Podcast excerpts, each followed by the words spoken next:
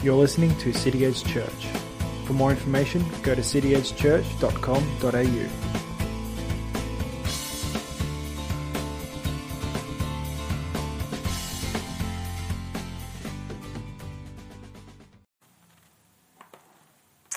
Good morning, City Edgers. Great to have you all this morning. Great to be able to meet together, even though we're all in self-isolation. But it's great that we'll be able to meet together and read the Word together and really dive into the Word. So today we're going to look at continuing the series in the characteristics and the attributes of God. For those that might be listening for the first time, welcome. I'll do a quick recap of what we've covered so far in the series and why we're doing this. So the reason we're looking at the characteristics and the attributes of God is so we can understand God in a deeper and more meaningful way. Our knowledge of God directly affects how we worship Him and serve Him, and how wholeheartedly we are when we're serving Him. To live a godly life, we need to know God. We need to know His character. We need to know His attributes. We need, not in just a summary knowledge of skimming over the top, but we need to know Him in a deep and meaningful relationship with Him. So quickly recap of what we've covered so far. At the very beginning of the series, it was probably about 6 months ago, but we looked at God's love. And then we went straight into how God is unchanging in all aspects, what means His word never changes, He never changes. We can take hope in a God that never changes. We can see how He's acted through the word. We know Him and we know that He will never change. Well, it's a great thing. We take great encouragement that He never changes, because if He did change, then how can we ever be certain of salvation? Then we dove headfirst into the omnis. We looked at the omnipresence of God. There's not a single place where He does not dwell. There's no escaping God. We were either with Him or against Him. Either way, we can't escape His presence. We looked at God's omnipotence. He is all-powerful. He never has a time where He's not all-powerful in a situation. As we had a look at God is unchanging before, meaning that His power never increases or decreases. The God that created such an intricate universe and the God that defeated the power of sin and death is still the same from the beginning to now and always be the same. Always all-powerful in every situation. We looked at, and last, omnipotence. He is all-knowing. He is wise. There is nothing He does not know. There's nothing that He doesn't know how to sort out. He has a solution for everything. You can't catch God off guard. He knows everything. He's an all-knowing God, and there's nothing you can hide from an all-knowing God. Well, it's a warning to us, but it's also an encouragement that He knows your deepest, darkest secrets, and He still loves you. And lastly, we looked at God's holiness. He's not just holy, but as the word puts it, He is holy, holy, holy. This is the only word in the Bible to get repeated 3 times in a row. And basically it's the Bible, it's the word trying to get across that God is holy. And from that holiness, His character is derived. He can't act outside of that holiness. He can't do anything outside the holiness. Everything He does is holy. If He acted outside of that, He would cease to be holy. So after that quick recap, if you want more details about those sermons or want to listen to them, you can catch up on the City Edge podcast app. They're all up there, so jump on and have a listen. But more importantly, don't just take my words for it and preach for it. Jump into your Bibles and discover who God is and His character in the Word for yourself. There's so much more power in the Word than what I could ever say. So what brings me to what we're looking at today. Our next characteristic of God is that God is all-gracious. God's grace for us is such an amazing thing, and it's just incredible. His grace is so big, so large, that once again we find ourselves in the situation as humans and fallen beings and not being able to fully grasp just the greatness and the depth of God's grace as we just can't comprehend it. We're limited to what we can comprehend, but we'll find out eventually when we go to be with Him. So let's get into looking at God as an all-gracious God. The grace of God means unmerited favour, what means we do not deserve anything that God has done for us. We don't deserve His grace, as we have fallen and we've all sinned. As we read in the Word, the punishment for sin is death and to suffer the wrath of God. God is a gracious God, and he shows unmerited favour for those who believe and put their trust in Christ Jesus. But more on that soon. Have you ever wondered why? Why would a God who has everything want to be gracious to us? Why would he want to be gracious to people that have fallen and sinful and willingly rebel against him? It's a question that can take some thinking. But we soon discover that God is a God of love, and he loves us so much that he has grace for us and gives us a way for those who have faith in Christ Jesus not only to receive forgiveness through justification, but we receive so much more than we ever deserved. Not only that, but God delights in showing us unmerited favour in our lives. Just think about that for a moment as we go on. So first thing I want to go through is that God's grace is free. It is undeserved. There is nothing we can do or bring to God to buy his grace. We can't live lives good enough to be deserving of this grace. We have nothing to bring to this at all.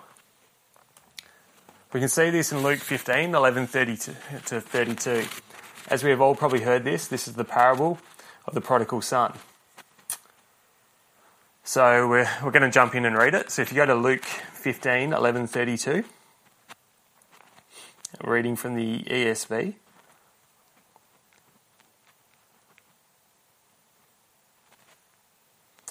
And it says,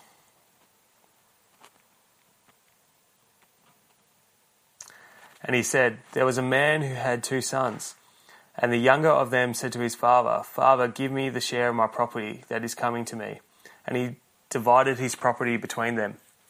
Not many days later, the younger son gathered all that he had, took a journey into a far country, and there he squandered his property in a reckless living. And when he had spent everything, a severe famine arose in that country, and he began to be in need. So he went and hired himself out to one of the citizens of the country, who sent him into his fields to feed pigs. And he was longing to be fed with pods that the pigs ate, and no one gave him anything.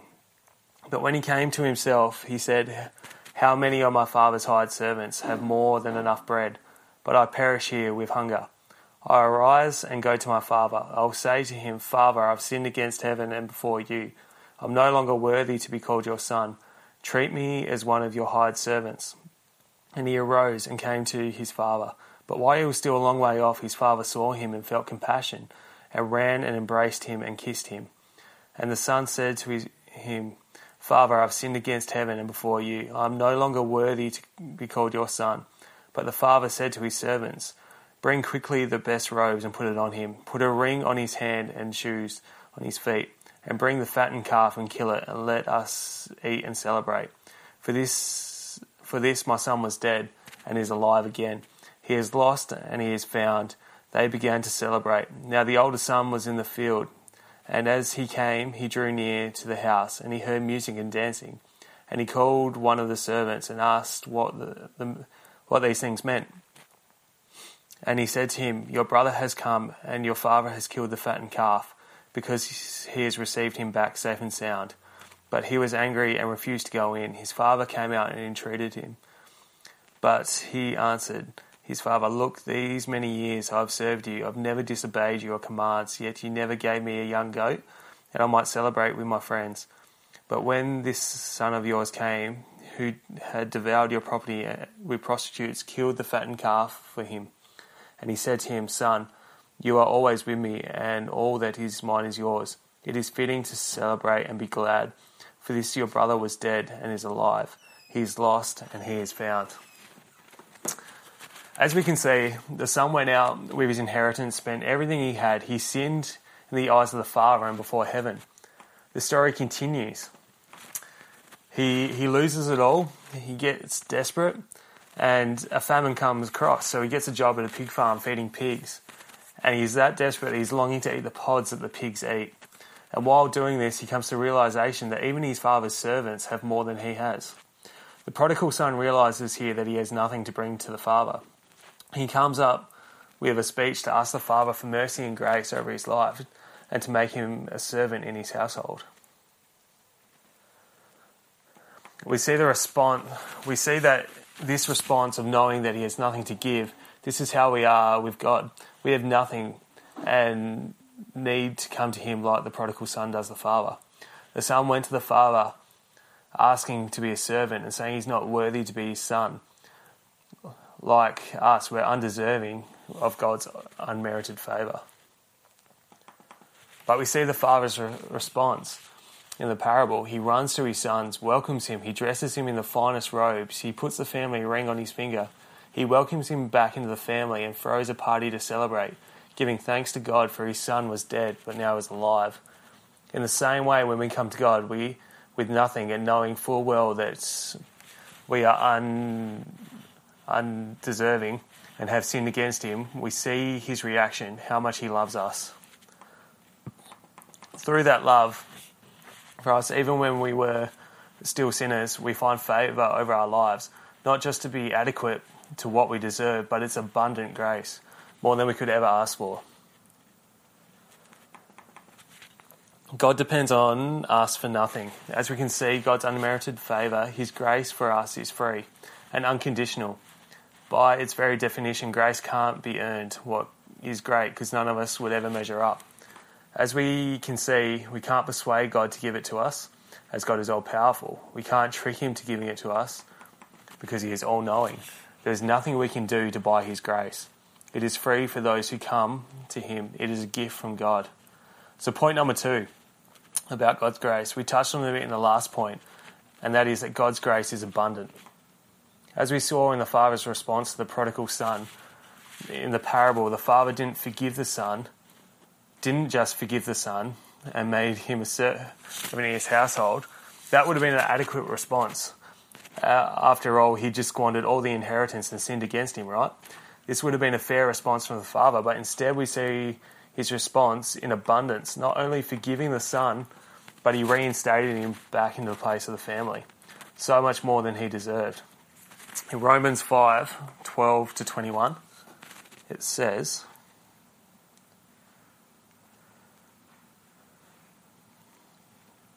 "Therefore, just as sin came into the world through one man, and death through sin, and so death spread to all men because of all sin, all has sinned. For sin indeed was in the world before the law was given, but sin is not counted where there is no law.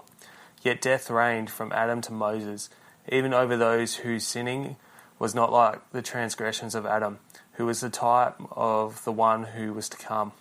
But the free gift is not like the trespasses, for it may die through one man's trespasses. Much more have the grace of God and a free gift by the grace of one man, Jesus Christ, abounded for many.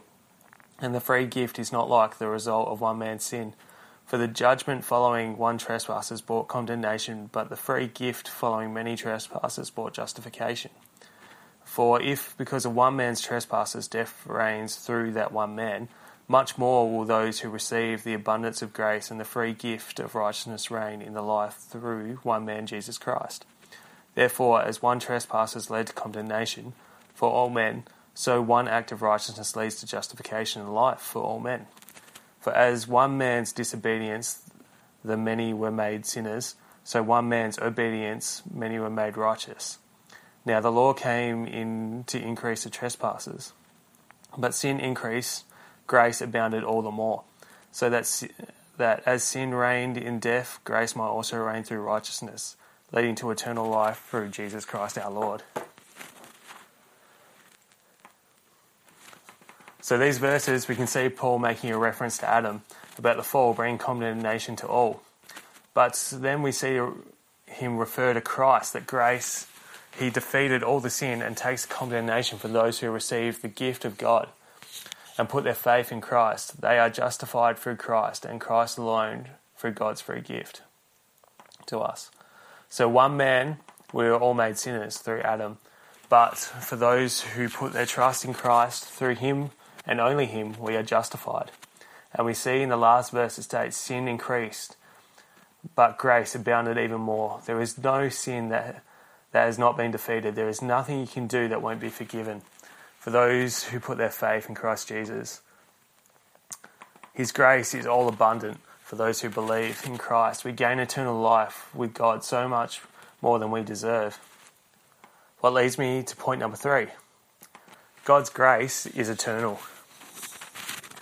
God's grace is all through the Bible. It is easy to think that God's grace and mercy is just a New Testament concept that only came into the picture through Christ's incarnation and through Christ's living.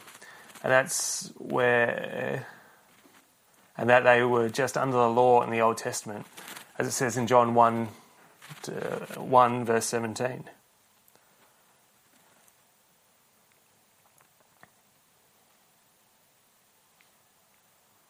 For the law was given through Moses, grace and truth came through Jesus Christ. It's easy to think this way, but what it's really meaning, when we truly think about it, is God's grace was there in the Old Testament. It's not just the New Testament thing. God's grace is eternal. With both these events in history, we see God's grace. They are both derived events into the history of salvation. Through the law, God graciously revealed his character and righteousness requirements to Israel. But as it's saying in John 1:17, is that Jesus was marked the final definitive revelation of God's grace and the truth, and he was superior to the law. We see God's grace all through the Old Testament to the New Testament. From the fall in the garden, we see God provide Adam and Eve with animal skins for clothing. He supplied the first sacrifice. He spared Moses and his family from the flood. He provided a lamb for Abraham to sacrifice instead of Isaac. God's grace shines all the way to the cross, then all the way through our generation and all the way into eternity. From the garden to Golgotha, from Golgotha to this generation, and from this generation to eternity, God's grace is eternal. God's grace is an amazing thing. Its depth of God, the depth of God's grace is astonishing, and something as humans we can't fully grasp the depth of it. We can understand to a point, but we can't fully understand the depth of God's amazing grace. But with how amazing his grace is, it does not give us a get-out-of-jail-free card to do whatever we want, because God will forgive us. That's not the point. We are saved through grace. That's not where grace finishes. We need to be taught by grace. What is the next point? In Titus 2:11-14.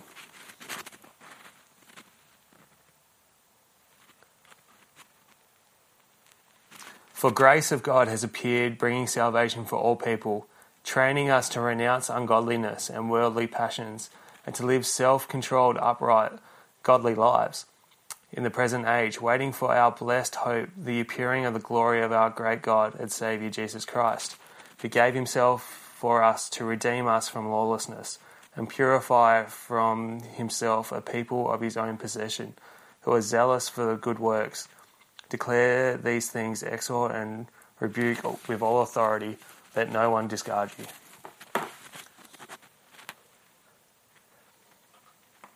Here we see Paul writing to Titus about being taught by grace. Paul says that grace trains us to renounce ungodliness and the worldly passions, to live a self-controlled, uprightly, godly lives. Grace teaches us that we need to take up God's moral law and forsake the things that displease him, living a sinful life and living a pleasing life to God. Without grace, we cannot possibly live a godly life. It's not possible. But as we have placed our faith in Christ, we have received that grace that allows us to be capable of obedience. But not only capable, we are commanded to that obedience. And through grace, we should be eager to live our lives of grace. Before grace and before we are saved, the law pointed us that we needed grace and that we don't measure up. We can't save ourselves, but once we put our faith in Christ and receive grace, then grace points us to the need of the law and living our lives to the best of our ability to keeping that law. The ongoing importance of the law is sanctification. Grace gives us the ability to humbly submit to God's good government, and in turn God gives grace to the humble to be able to keep his commands. If we see grace as a get-out-of-jail-free card, then we've completely missed the point. Christ did not die so we sin and keep sinning with no regrets. We need to be changed and taught by God's grace.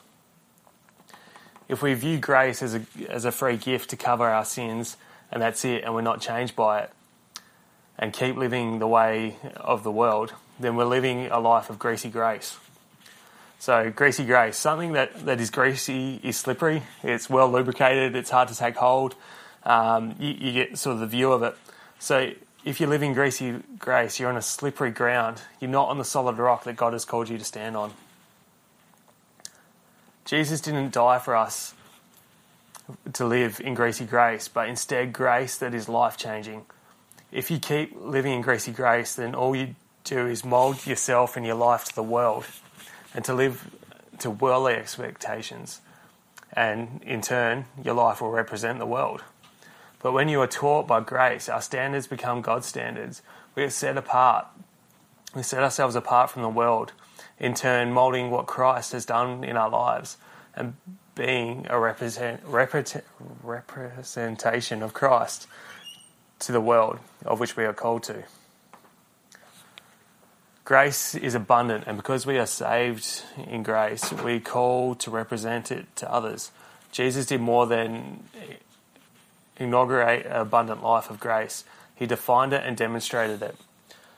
We need, as followers of Christ, to represent this grace and in abundance to others, in turn representing Christ. But what does that mean, to be abundant in life? Ask anyone of a worldly view. An abundance life is to be successful, to have all the money you need, to own your own house, and on the weekend run up to the beach house and ride jet skis all weekend. Hashtag blessed, am I right? But that's not what the Bible says about being abundant in grace, what it means. It's not coming to Christ and the next minute you're cruising up the highway in a brand new Maserati, Instagramming hashtag blessed. Being saved is not a key to Insta fame or all the money you ever need. God may choose to bless you in this way, but the Bible truly says what an abundant life is. In Matthew 5, 2-11.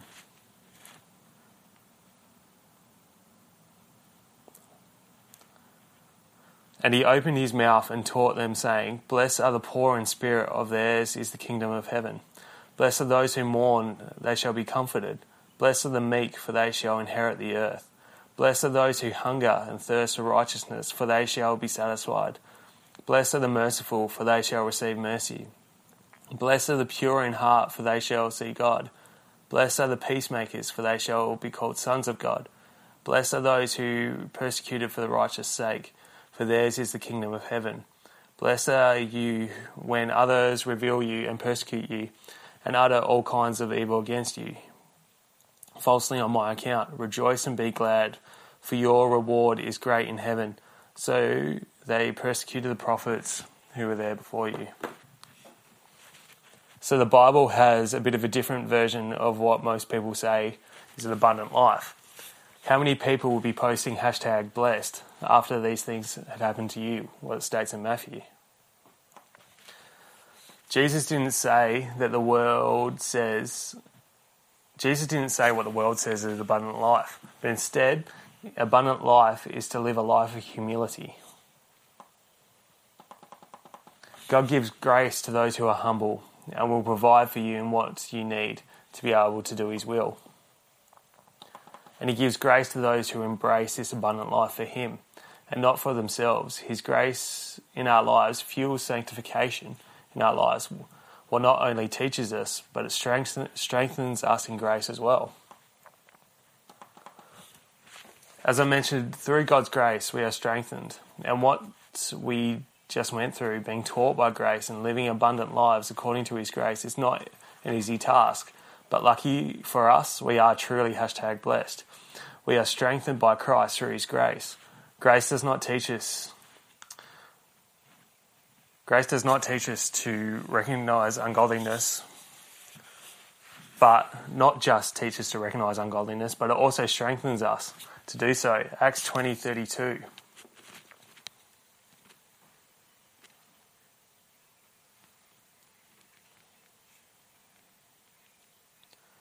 And now I commend you to God and to the word of his grace, which is able to build you up and give you inheritance among all who are sanctified. Talks about God's word having the power to build you up and strengthen you through the power of salvation through grace. Also, we have been given the Holy Spirit, and in Hebrews 10:29 and Zechariah 12:10, he's known by the Spirit of grace. We know from the word of God that the Holy Spirit is a gracious gift giver, but he is also a gracious gift from God. In 1 Peter 4, 1 to 11.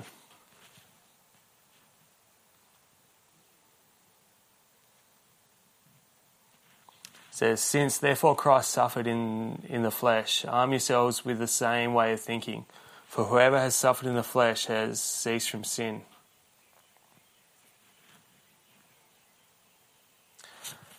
So as you live for the rest of the time in flesh, no longer for human possessions, but for the will of God.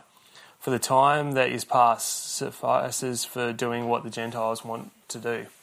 Living in passion, drunkenness, orgies, drinking parties, and lawless adultery, with respect to lest they are surprised when you did not join them in the same flood of debauchery, and the margin you. But they will give you account to them who is ready to judge the living and the dead. For this is why the gospel was preached even to those who are dead, that through, though judged in the flesh, the way people are, they might live in the spirit the way God does. The end of all things is at hand. Therefore, be self-controlled and sober-minded for the sake of your prayers. Above all, keep loving one another earnestly, since love covers a multitude of sins. Show hospitality to one another without grumbling. As each has received a gift, use it to serve one another as good stewards and God's varied grace. Whoever speaks as one speaks oracles of God. Whoever serves as one serves by the strength that God supplies, in order that everything God may be glorified through Jesus Christ. To him bringing glory and dominion forever and ever. Amen.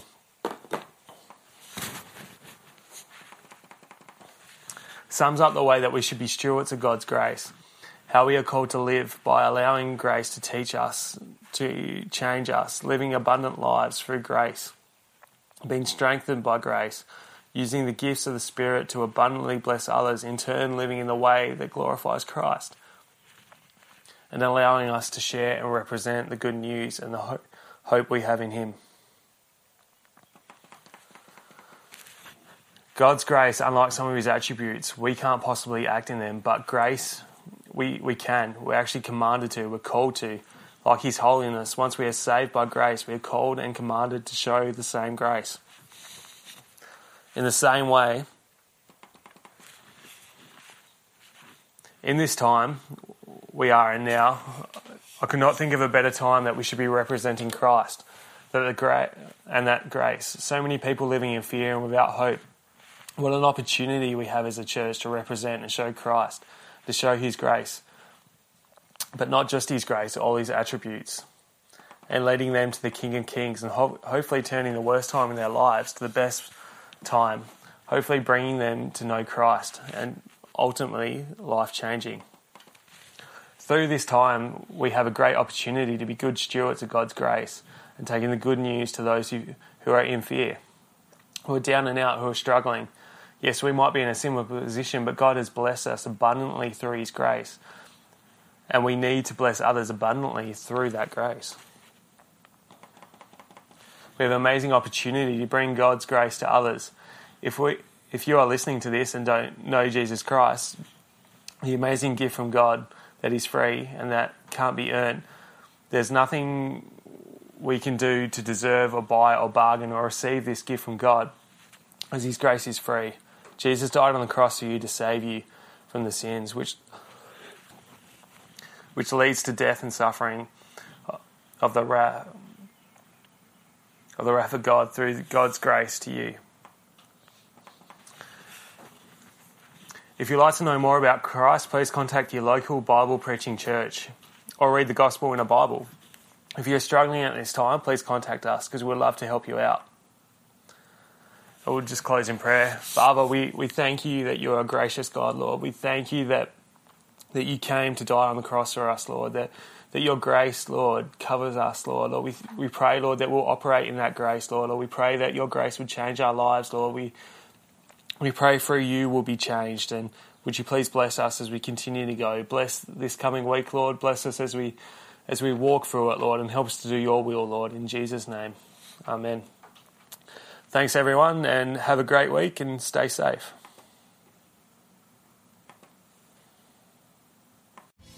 Thanks for listening to City Edge Church. For more information, go to cityedgechurch.com.au.